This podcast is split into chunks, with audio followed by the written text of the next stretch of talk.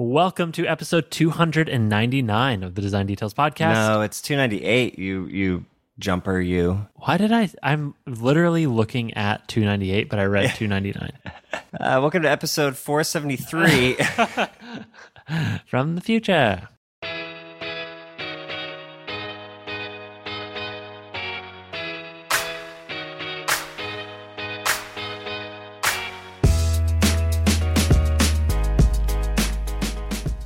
To episode 298 of the Design Details podcast. I'm Brian Lovin. and I'm Marshall Bock. Welcome back to another week. I apologize if my voice sounds bad. I'm just going to say it right off the bat. I'm sorry if my voice sounds bad. I've been sick, but maybe it's a little bit lower and a little bit more a little bit more baritone. So A little more sultry. yeah. So All you ASMR people, this one's for you.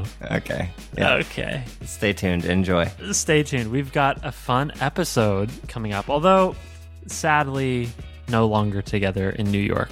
You're back in San Francisco. Uh, it was nice to see your apartment. So now I have a visual, you know, a mental image of what uh, your environment is like, what I'm talking to you in. Even yeah, though we're, you, we're you can see me in my corner.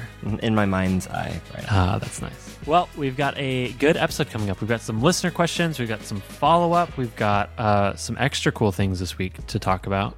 Well, not extra cool. Mine, mine are extra cool. I, know, speak for yourself, but mine are actually no. Mine aren't extra cool. I just have uh, extra cool things. Like Oh. m- more than normal cool. Things. More things. than one cool thing coming Yeah, up. yeah. Before we get into the show, want to call out Dribbble's upcoming design conference happening June sixth, 2019 at the Manhattan Center Hammerstein Ballroom. It's going to be more than 25 talks, workshops, and intimate conversations that you can choose from. It's going to be a day for inspiration, learning, and career growth. Dribbble has lined up presentations by some of the best and brightest designers in the industry, including Jon Contino, Joshua Davis, Cat Noone, Jen and Amy Hood, Alice Lee, David Carson, Kelly Anderson, Paul Budnitz, Matt D. Smith, and so many more. That's so many people. That's so many more, and it's barely scratching the surface. If you go look at the lineup, it's ridiculous. And attendees can expect all that plus designer showcases. There's going to be live drawing workshops, discussion panels, case studies, fireside chats, personal stories, each in an intimate, limited seat setting for a meaningful conference experience. Bring it down low. Get down low to our fireside chat conversation level. This is really exciting. If you're in New York or in the East Coast and can make the trip, you should come hang out with the Dribbble crew and all these amazing designers. That's June 6, 2019, the Dribbble Hangout Conference, and we've got a deal for you today. If you want to go, we're going to save you $100. 100 bucks. 100 bones if you use the promo code Design Details. If you use that code before May 31st, that's just two days from now on Friday, you can save $100. Again, that promo code is Design Details. The URL is dribbble.com slash hangtimes, plural, slash 2019, or just go to dribbble.com. They've got a big banner at the top linking you to details, and then just use that promo code Design Details. We also have a special deal. The Dribbble team has been kind enough to give us a free ticket, a single free ticket, and we want to pass that along to somebody out there who cannot afford to go to the conference, whether you are a student or just can't quite sing, swing the, the full ticket price, even with that $100 discount code.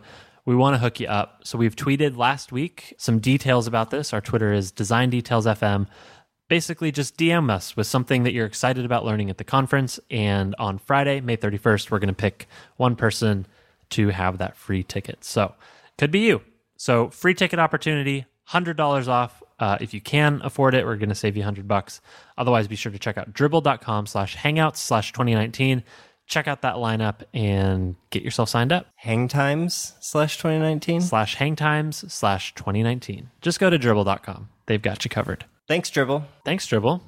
All right, Marshall, follow up. Last week was fun because I think it was a refreshing episode for people, and also maybe because we were in person and there was a different chemistry. I don't know. Different vibe. Yeah. Yeah. I don't know. Maybe. I don't know. I think the subject was pretty good. We talked about stuff we don't know, usually talk about. Yeah. So And some people tweeted at us. You want to read those? Sure, I shall. So Jason June, Jason Jun, J- I'm gonna say Jason June. Sorry, Jason, I fucked up your name. It was inevitable. Uh, he says, "It's kind of comforting to know that Brian and Marshall struggle with the same issues I deal with every day, but also feeling a bit hopeless that these issues are just unavoidable everywhere. Anyway, it was my favorite episode this year, which is a great, you know, thank you, thank you, Jason. Appreciate it. My Sorry work is up your name. depressing. Anyways, Yeah, I mean, and that that is kind of like the sad reality potentially is like, ah, I'm not alone in dealing with these things. Oh no, everyone's dealing with these things. No Yeah. one's figured it out yet. Yeah. Um, which isn't to say no one's figured it out yet. Maybe we're just we're all dumb together, you and I, Jason, and other someone else has figured it out and they just haven't told us yet. But if we do find it out, we'll be sure to let you know. yeah, eagerly waiting on the, uh, the solutions to all of our problems. yes, please. Twitterverse, uh, Design. Details FM. Just hit us up on Twitter. Thank Yeah. you. Jason Rutherford, also another Jason, says, Guys, the latest episode of Design Details was superb. Thank you, Jason. He says, The discussion around North Star was so relevant for me and is something I'm toying with for my current product. Thank you for your views. This is great to share with my peers. So thank you, Jason, for listening and sharing with your peers. We appreciate that. yeah. And lastly, oh boy, Sanketh? Sanketh? Sanketh? I'm going to say Sanketh. Sorry again. Sanketh says, really love the YouTube channel slash video recommendations that Marshall does on design details. Is there a place where it's all collated in one place? No, but that's a really good suggestion, and that's something I'm going to do. So uh, when we share cool things at the end of this episode, I will talk more about that and check show notes for links. Oh. Sweet. Yeah, good good idea. Just a sidebar idea on that. Maybe there should be like a cool things directory. Like that could be its own mini site, you know? Yeah, someone with coding experience on, If on only the- someone knew how to make a website. Ugh, yeah, that would be mm, so someone should do that. right now. Good idea. Yeah. So thanks, Sanketh. Much appreciated, and uh, great feedback from this last week. So Yeah. uh, hopefully you'll like this episode just as much. Yeah, we've got listener questions this week. Marshall, I'll hit you with the first one.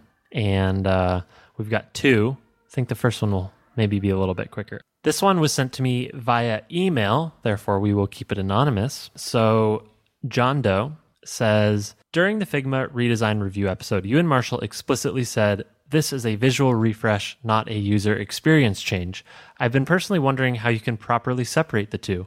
My specific example is with the alignment buttons panel in Figma. Before the redesign, you could select the different options with one click. Now, a bunch of these options are hidden under a drop down menu. While the visual refresh removed clutter from the interface, it also completely changed the interaction experience. So, my question is what's the line between visual and interaction? So, Marshall, talk to me. Visual redesign and then redesign, I guess, would be. Yeah. Okay. So anonymous, you're not wrong. Th- this was a visual redesign. Well, we call first off, we called it that because I think that was what the name of the blog title was. Um, so uh, we were using their terminology. But yeah, you're totally right. Um, it's I think it's impossible to do a visual redesign without having some sort of user uh, experience implications based on that, right? But I think uh to compare it, I would say if you're staying within the same visual design system and you haven't uh, changed the way you treat buttons or whatever, you just change how the buttons are laid out, that would just be a, a user experience update that wouldn't affect the visual. But I think if you do visual, you almost certainly will do the experience stuff on, like, just because that's what will happen. you can't avoid it.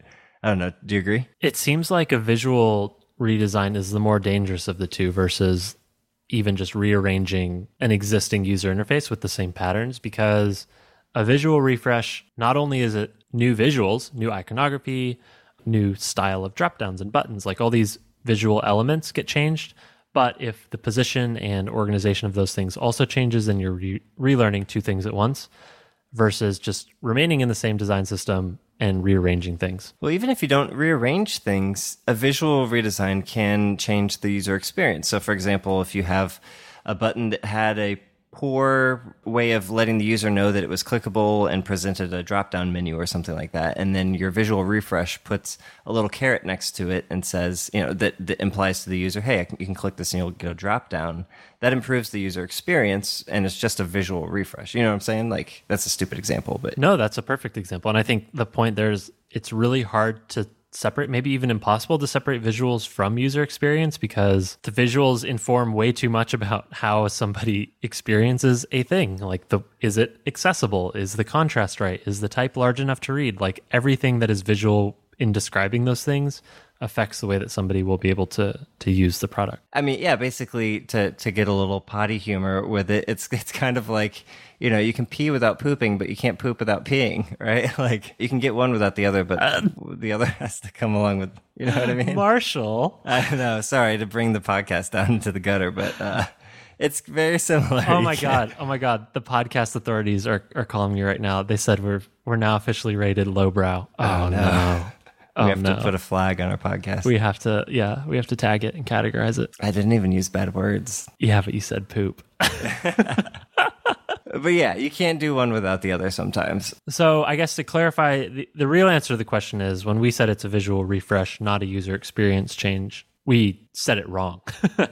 uh, this is mostly a correction, but we I think we are also trying to capture the spirit of Figma's blog post, which emphasized the fact that it was mainly, primarily a visual change, although there were side effects of that where and that's where people actually got upset about the change. It seemed people were less upset about, oh, there's more white space and different icons and more about like, yeah, things are now hidden behind drop downs that weren't previously before. Certain things have been moved or or given affordances that they exist in places that they don't.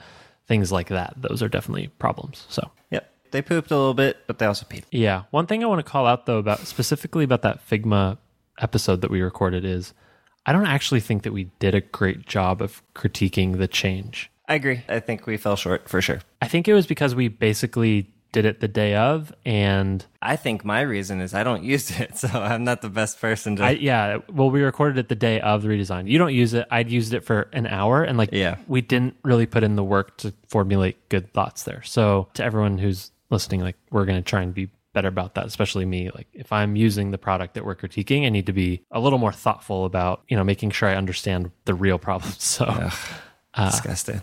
yeah, that's my bad. I'll, I'll take the heat for that one, Marshall. But yes, anonymous, you are correct. It's hard to draw a line, but I'd say it's easier to draw a line from just the user experience change than it is to say you can do visuals without any experience change. Yep.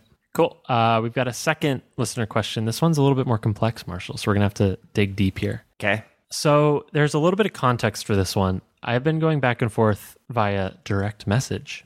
And so I'll keep this one anonymous as well, since it is a direct message. But a person has been DMing me and they are an instructor at a design boot camp. It's a 12 week course where the goal is to teach people who are new to design how to be designers. And I'm assuming, you know, help them get jobs as designers. And so we've been talking about this course, and and a few questions have come up that basically can be summed up at the very end as this: If you had only 12 weeks to spend with somebody brand new to design, what would you have them do? What would you have them focus on? And what would you intentionally not teach and defer to their first manager to teach them in the real world? Yeah. So Pretty uh, loaded question here. this is going to be Maybe long, if it's helpful, I can like call out a specific, a couple specific problem areas. I mean, yeah, we we talked about this ahead of time. So I have a I have a spiel that I would give. So you give your spiel first. Yeah. So a couple of the problem areas that we discussed beforehand are do you go for depth versus breadth? Like, do you try and get somebody to design lots of things, like a huge volume, even if each individual thing is relatively shallow? Or do you try and have people learn how to design one thing really well and their portfolio is is perhaps much more limited? So that's one problem area. A second problem area is how do you think about whether or not to teach like specific UI pattern examples? For example, is it even worth teaching like here is the human interface guidelines, here is material guidelines? Is it worth teaching a spec where that spec is perhaps built on principles, but this like the resulting visuals or artifacts of that spec might change over time? So is it worth teaching that? But those are just a couple problem areas that maybe aren't exactly easy answers. But anyways, so let's circle back around. You have 12 weeks to spend with somebody brand new to design. Marshall, hit me with your spiel. This is exciting. This is an exciting question to think about because I don't have to do the work. I just have to like think about what I would do. You don't have to teach it. Yeah, yeah. yeah, exactly. If you were president, what would you do? Oh, easy. yeah, yeah, yeah. Teaching is hard. I, I taught back in Chicago for a few years, and it's like, yeah, it's a it's a tough gig. But hypothetically, like just the theoretical class that I would be teaching, uh, that's exciting. So here's what I would do. I would probably split the class up into like three sections. I would spend the first like three or four weeks teaching fundamentals. And this is assuming they don't have like any knowledge coming in. So fundamentals like usage of space, including layout and grids and key lines and baselines and all all that kind of stuff, padding and margins and why you do things. Like I would teach the why first, regardless of whether they're designers or engineers. Like anybody who's going to be looking at mocks and trying to figure out why they are the way they are, like either recreating them themselves or or implementing them. I think an understanding of the skeleton and why the skeleton is laid out the way it is is like crucial. So I'd spend time on that. Also, color and typography and relationships between different components and common usage patterns. And that's where I would introduce like all of the HIGs that are available, probably just Material and iOS HIG or, or Apple's HIG. iOS and Mac would be interesting. Desktop versus mobile would be an interesting thing to to focus on for a week.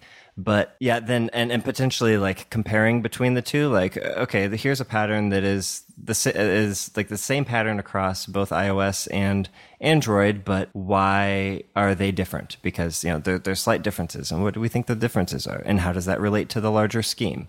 Right. So I take them through all that fundamental stuff, and once they have a good foundation to build upon, I'd be like, okay, here's a design exercise. I want you to design an app and you have say three weeks maybe we spend four weeks on that first chunk and then here's three weeks and i want you to design an app using everything that i've taught you to solve this problem but do it all on your own. Don't do any research. Don't do any of that stuff. Just like solve it the way you think it would be best like you're solved. not allowed to do research. Yeah uh, i mean maybe some maybe some but it's like solve it for yourself right? Solve this problem the way you would want it to be solved, right? So at the end of this, when they have their perfect, what they think is their perfect version of this product, I would say, okay, now what we're going to do is we're going to take this to some some uh, users and have them be study participants and test the thing that you've done. And we're going to create a, a, a research study and all the questions and everything. And we're going to either have them conduct the research study or you know have them conduct another student's research study for them. So it's like, I didn't work on this. You're not going to offend me if you say things about it, whatever, which is important in a study to have that ability for the participant to know like i'm not going to offend this person. They didn't work on it. I can be completely honest with my feedback. And i want them so after they've made this thing they think is perfect put it through the crucible of user testing and come out the other side and see all of the things that they fucked up on because inevitably they will have fucked up on a lot of stuff. We all do. And then start the iteration process and then okay now you need to do some research into this, maybe create some personas and teach that whole aspect of things. And then so by the end of the course, they have one project, which might not be the greatest thing, but they've been taken through the whole journey of like, you think you know best, but you don't. And here's, here's the tools you need to find the right answers so that when you, when they leave, they don't have a whole lot of things for their portfolio, but they have all the tools necessary to create more things for the portfolio, if that makes sense. That's how I would do it. Yeah. But I'm not actually doing it, so maybe that's a terrible idea, and it would be terrible in, in practice. But what would you do, Brian? Oh, I don't have anything quite as as thought through as that. I think I, I would certainly start in the same way fundamentals. Like, let's talk about type and layout and cover some of the principles of the way people interface with digital tools. Like, talk about why touchscreens are different than desktop screens with mouse inputs and keyboard inputs. Like, why are these things different? Um, those would be like, I guess, fundamentally kind of things, like how people interact with technology, and then type, color, and layout, how those afford those. I think a couple segments I would probably add to your fundamentals would be like a primer on accessibility. Oh yeah, yeah, yeah. Yeah, I glossed over that part, but yeah, this would include. I think sure. yours would. You had yours baked into like, oh, when we're talking about color, we'll talk about like readable text on a screen. Exactly. Yeah. Contrast and yeah. See, benefit of the doubt. I, I believed you had it in there. Thanks, buddy. But specifically, yeah, like sections on accessibility, especially with mobile devices. I would probably think. I'm not totally sure here. I, if I were working with a product designer, I would probably want to spend some time talking about the differences in operating systems and platforms. I think it's that's dangerously getting into the weeds a little bit, but like let's talk about specifically iOS versus Android versus Mac OS versus Windows versus web browser and get a primer on like the differences and similarities patterns of use, considerations when designing for those those products. Yep. And I think the reason for me to say that is like a, I think it's useful for product designers to have cross-platform consideration whenever they're building features. So just having a primer like, oh yeah, there's this thing about Android that I learned at some point like like maybe you just remember, oh, Android and Material has the concept of, of, of shadows and paper as metaphor for depth and z-index and iOS is like sheets of translucent glass. Okay, like this is how I can just quickly mock up those differences or or quickly be able to jump into the reference material from the specs. Uh, like making that process faster instead of feeling like instead of only building expertise in one like i think you could imagine a design curriculum that has you building websites and that's probably not adequate for today's product designers or only building iphone apps where that's probably not adequate so Yeah.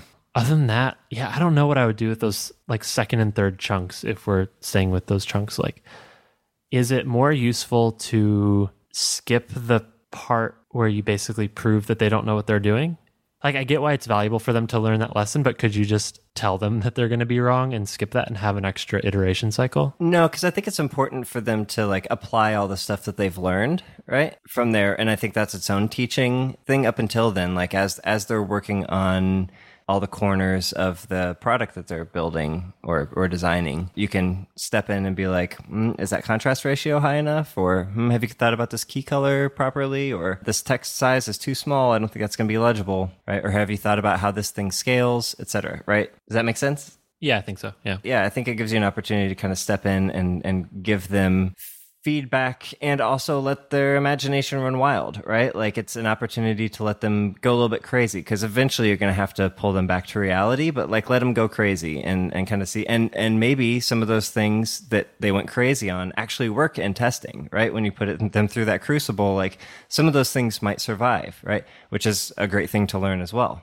not just when you do things wrong, but when you do things right, you can learn from both. So I think it would be good. I, I wish I would have had that, right? And I did have that. It just happened to be, you know, on the job with higher stakes. Yeah, I, I'm trying to think this through. And I mean, you know, I've never taught, you've taught, and it's going to be harder in practice than for us to read it out loud on a podcast, but that seems like a sensible outline. I'll be curious. uh, This person who wrote in and, and DM'd me these questions hopefully is listening and will follow up with, you know, like, oh, we actually tried that and it didn't work. Like, I would love to know if they found that certain of these things for sure didn't work and, and why. And then we yeah, can take, learn, you know. take our advice, yeah, and make our make our suggestions real, and let us know how they turned out. Yeah, yeah. And hopefully we learn things like, oh shit, if you teach people in this way, it actually doesn't work because new students, you know, haven't considered X, Y, or Z. That would be interesting to find out. Uh, one part I left out too that I should mention is like it shouldn't just be one round of research, right? You should do like multiple iterations. So like like by the end of the course, hopefully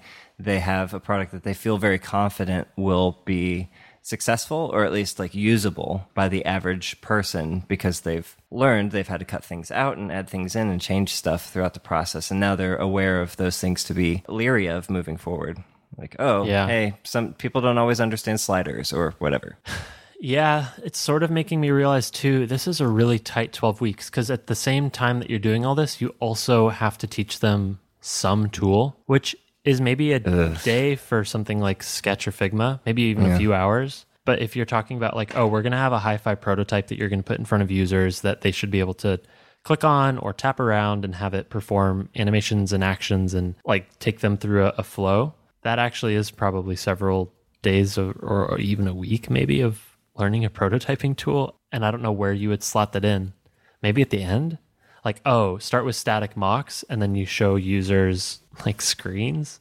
Or you or, or you click through prototypes, right? yeah With- exactly you use your sketch click through prototype stuff Okay. Start start click through and then maybe the last thing is a hi-fi with a more advanced tool or maybe would you even do a hi-fi prototype? There will be a couple students in each class that will probably want to do that, and then I would let them, but I would not make it required. Okay. That's usually, you know, there's always a bell curve, right? Like most students do what you ask, a couple don't do less than what you ask, and a couple do way more than what you ask, depending on the on the Yeah. class size. Would you have a segment in the course for critiquing other people's work? Like would you have a day where you throw up an existing product on the screen and say like let's talk about why this product works because i know that's a pretty common segment of product design interview loops is product critique Yeah. So the way I was kind of thinking about this is a little bit from like a art history standpoint. Like, you know, if you're looking at an art history class, like they show you here here is great art, right? These are the masters and here's why they're the masters. Look at look at the depth of the shadows here and look at the pose that this character is in. It, it implies X, Y, and Z, right? look at these border radius oh so, so Yeah. soft Exactly. Look, they they used smooth corners instead of rounded corners. Do you see the super ellipse here? yeah, but like, I, I- yeah, I think that's totally useful. Like here, here's a great example: things by Cultured Code, 2019.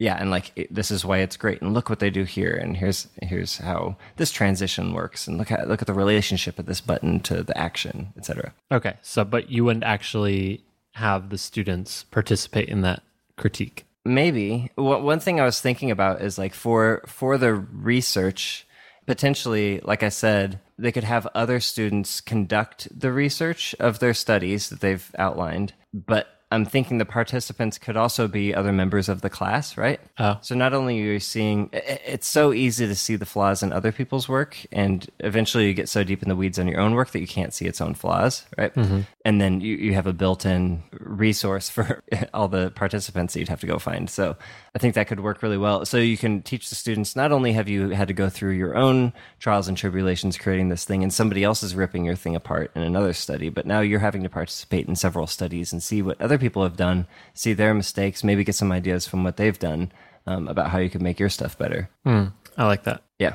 I don't know. Just thoughts, just thoughts. And again, we've we have like an hour to prepare for this, so we're making the same mistake that we made with the uh, Figma redesign thing. But I don't know. Hopefully, these are good ideas. Yeah, well, I'll, I'll try and keep asking more questions. I, I have a couple more. For your hypothetical classroom, would you have them redesign an existing app? Would you have them come up with a problem that they experience in their own lives and design an app to solve that? Or would you do something else? Uh, probably something different. So I, I would have I, I would create a list of like five to ten example problems that they could choose from. So something that doesn't have a whole lot of precedent, right? So they can't go and look at you know it's like not like design a video app and like they just go look at YouTube or Yeah. design you know design a picture sharing app and they just go look at Instagram, right? Make it uh, you know, something that's kind of vague and there isn't a whole lot of precedent for. I don't have a good example of that and I'm not going to try, but uh, that would be the bounds. And uh, yeah, I would give them several options to choose from with a wide variety of different focuses, like maybe one based on animals, one based on people, one based on some sort of like physical product, maybe another one focused on transportation or something like that. But give them a wide variety and uh, let them choose and not necessarily building a problem that they care about because a lot of times you're not necessarily working on something that you have a, a ton of aff- affinity for. And and i think that helps with like okay you really need to go through this whole education process and and uh, investigation. So yeah something different i would say just a list and let them choose from that. That way nobody's being nobody's really too close to the thing they're working on. They can kind of see it a little bit objectively. Okay. And then final one, would you spend any time in that 12 weeks teaching things like interview skills or perhaps softer skills around like okay, you're about to go into the workforce. Here are some soft skills to think about as a designer.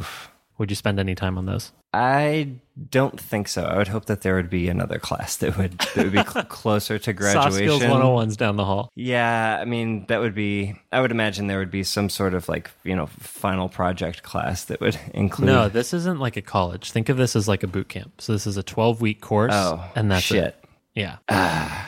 I mean you could spend twelve weeks on soft skills and interviewing stuff alone. Yeah, that, well, that's the problem of this whole whole statement. Is like this is a twelve week boot camp. Somebody comes in not knowing anything about design. I mean, I guess we're assuming they're young. They they could be a professional that like existing professional that wants to switch industries. Yeah, So maybe it's a case by case thing. I wouldn't spend too much time on soft skills, although I think the structure of the class as I've outlined it is such that it would kind of prepare you for a design exercise that you would encounter at a, a normal design focused company, right? Yeah, and the critique skills, taking feedback. Exactly. Yeah, that's a good point. You'll you'll have familiarity with the whole research process and dealing with iterations based on feedback that you didn't give, you know, things that you didn't notice were bad, something somebody else noticed was bad, and now you have to fix it. Yeah, all all of that I think is far more valuable than like having a good resume. But and and you can learn that shit from other people. You, know, it's it's not necessary. If this is design focused, I would focus on design. Cool. Well, think that was useful. I hope it was. This person who I've been DMing with, uh, I hope they listen and send us back what they thought. If listeners, if, if you're thinking something that we didn't say out loud, like what would you teach to a new designer in their first 12 weeks as a designer? Yeah, what would you do? What would you do? You should tweet at us or DM us and we can call those out and follow up next week because I'm stupid and I thought about it for like an hour. So you Yeah. could probably come up with something better than me. I've never taught, so I'm not going to pretend I know what I do. It's a tough job, man. It's it's a lot of work. It's a lot of work. I of mean, work. just thinking through all like the volume of things I'd want to talk about. Uh, I Yeah. guess at the end of the day, it's just like get people into the trenches as soon as possible. And I think yours does that fairly well. It's like three weeks in. All right, let's do it. Let's start putting the principles to work. Here's all the stuff and why. That's the first chunk. And then like, okay, apply it the way you think it should be applied.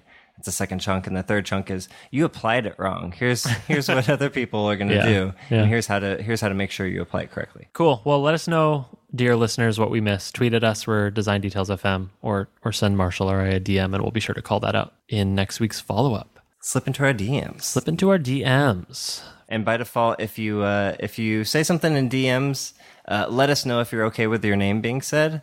Uh, otherwise, we will assume you are anonymous. Yes. Cool. Well, I think that's it, Marshall. We had the two listener questions this week. All right, let's do cool things. I went first last week. So I will go first this week. Okay.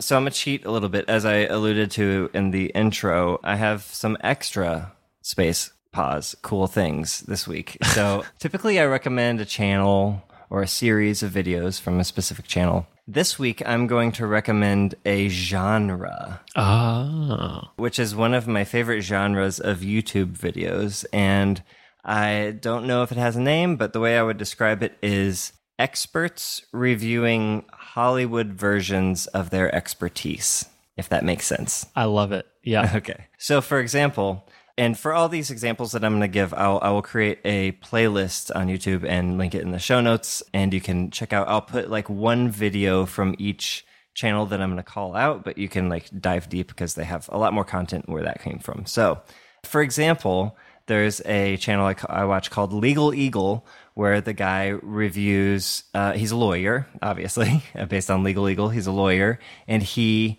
reviews movies and TV shows that are based on lawyers. So, Law and Order and Suits. One of my favorite ones, the one I'm going to put into the playlist, is he reviews My Cousin Vinny, which is a um, a courtroom movie starring uh, Joe Pesci, which is excellent, uh, really good I have not seen this, but okay. and the kid from Karate Kid. It's a great movie, and he reviews it really well. It's it's nice to see him go through and pause. And so so the format of all these videos is like they watch a little bit, they pause, and then they talk about what they just saw. If something was correct, they call it out as being correct and why. If it's incorrect, they do the same thing and why.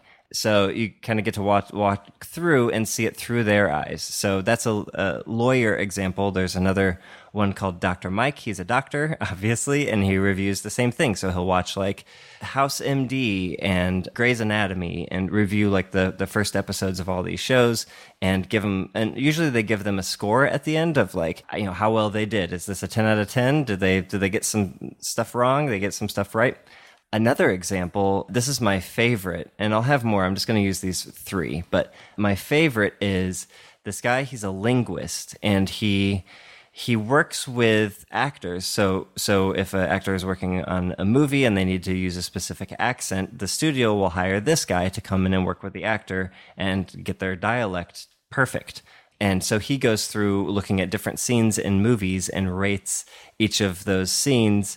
Um, and there's a few different videos of this. So it's like a, a ton of content of him going through and being like, yeah, that's not right. They should have rolled the R there. Or, you know, and, and there's even one video by him uh, where he goes through fantasy languages and he talks about the different Oh, wow. mouth shapes that Dothraki has. Oh, yeah. I was gonna say, does he do Game of Thrones? yeah, oh yeah, oh yeah. I think he covers Valyrian seven. and- yep, yeah. High Valyrian. Yeah, exactly. Yeah, and and like I fucking love language, and his description, he describes there there are like characters for each of these sounds, right? Like like a schwa, like the upside down e is like a uh sound, right?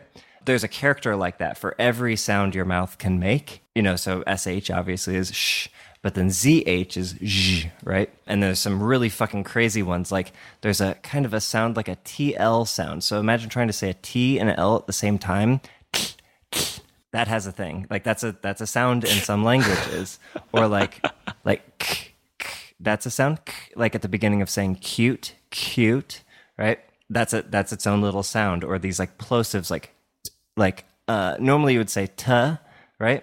T, Yeah. but without any air behind it. It's just like the mouth, uh, the air that you have in your mouth. So, right, those kind of sounds. Those those have their own thing. I, I find all this stuff fucking fascinating. Oh, Watch wow. these videos. Yeah. Really, really, really cool. They even have there's a video of the guy who came up with these languages. They put out for Game of Thrones specifically. They did a contest where they had a bunch of people come up with like what their version of Dothraki would be. There's only a couple words in the actual source text from the books to, to go off of. It's like, okay, create a whole language. And a bunch of people applied, and this guy won. And now he's the guy who writes all the, the Oh, text. wow, for, that's for the Lord of awesome. the- yeah, or not Lord of the Rings, uh, for Game of Thrones. Yep. cool.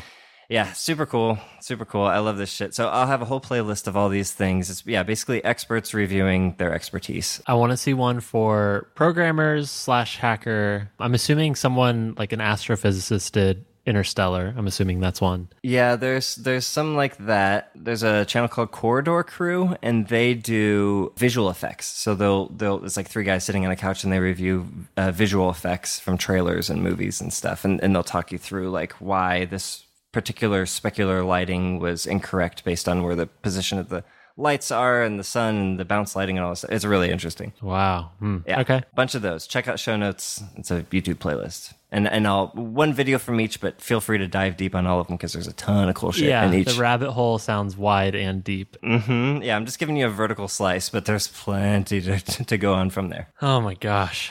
Lots of cool things. What's your cool thing, Brian? Well, I have a singular cool thing. Uh, I was just going to call out, I saw John Wick Chapter 3 last Friday. Oh yeah, I want to say I haven't seen it yet. No spoilers. Don't worry, listener. Yeah, yeah. Dear listener, no spoilers here. The reason I'm calling it out as a cool thing is because I recently became aware of people in my life who have not yet partaken in the John Wick cinematic universe, Ouch. which is fine. I can understand it's not for everybody, but for people who have thought it was dumb or never really got around to watching it, I just wanted to highlight this is a very fun, it's a very just pure fun, pure action series.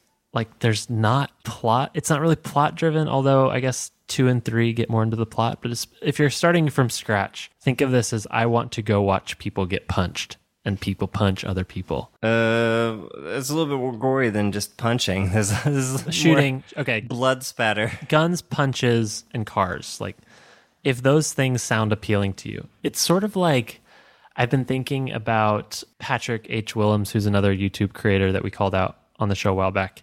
He made a video about Fast and the Furious, and he made me really think of Fast and the Furious series differently because he had so much fun reviewing how ridiculous they are.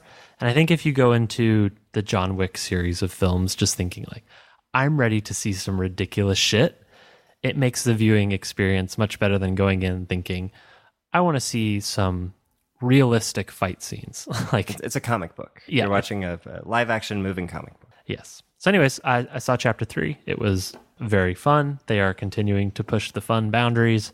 And uh, for people who are John Wick curious, I recommend it. I, I want to call out something. This I'll probably put this in the show notes. Have you seen Brian? Have you seen Keanu Reeves's training, like behind the scenes footage of him at the shooting I have. Yeah, yeah. range, range, range, shooting range? There you go. It shows how much gun, gun knowledge. Marshall I and. I know all about guns. Well, you know, uh, my so I'm not, I don't like guns very much. I'm not a fan of gun violence in general. I think that's pretty reasonable position, but uh, I do I have fired lots and lots of guns that were zeros and ones, and I've seen lots of guns on on film, right?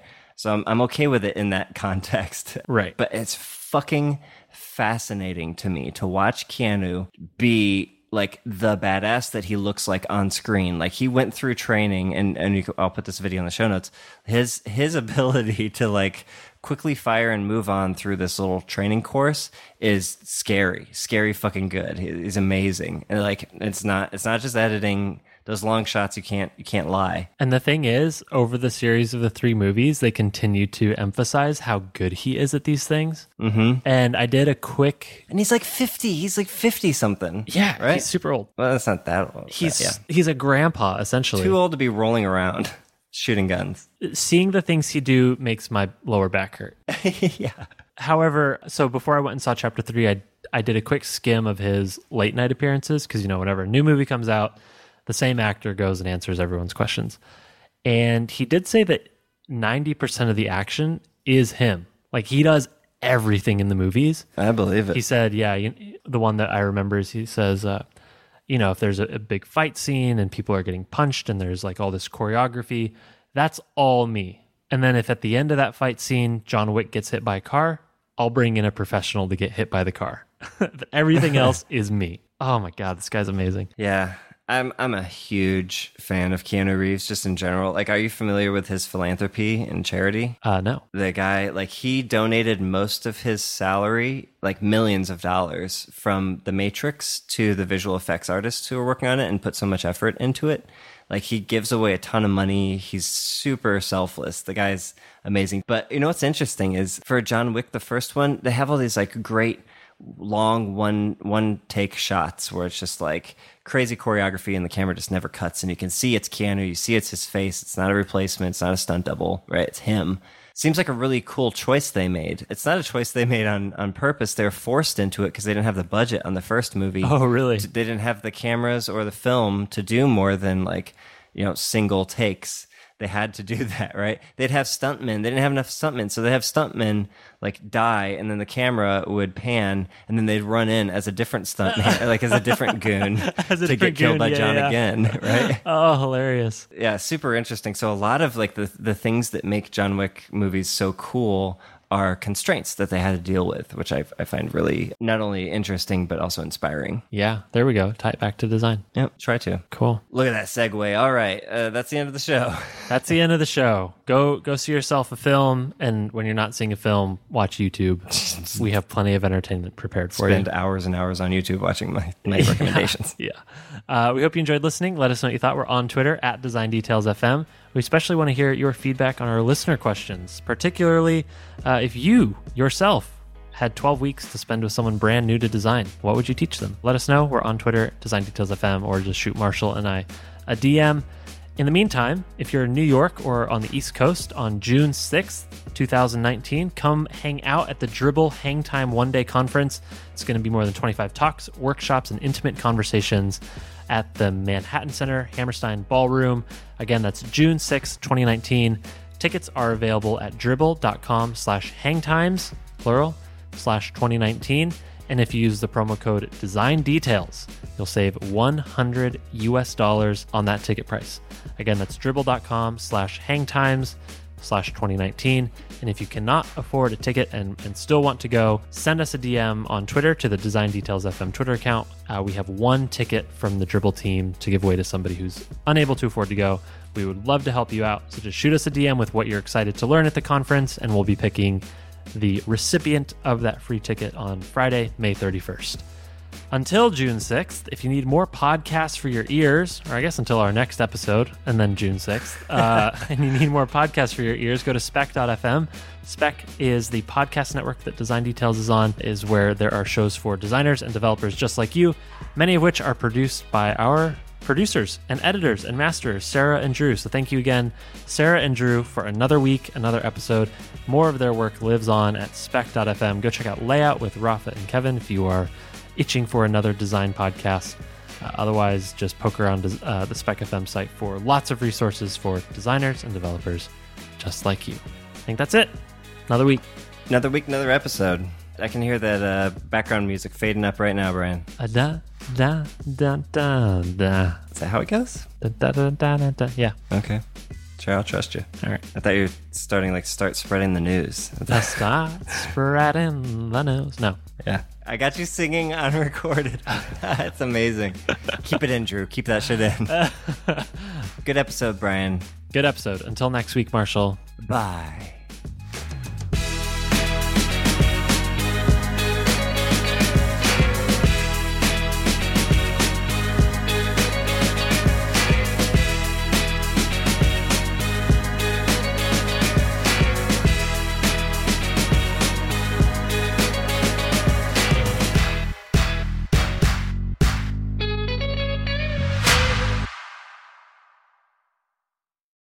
There a fire near Yeah. you? Yeah, there's a fire truck one I can very much hear it.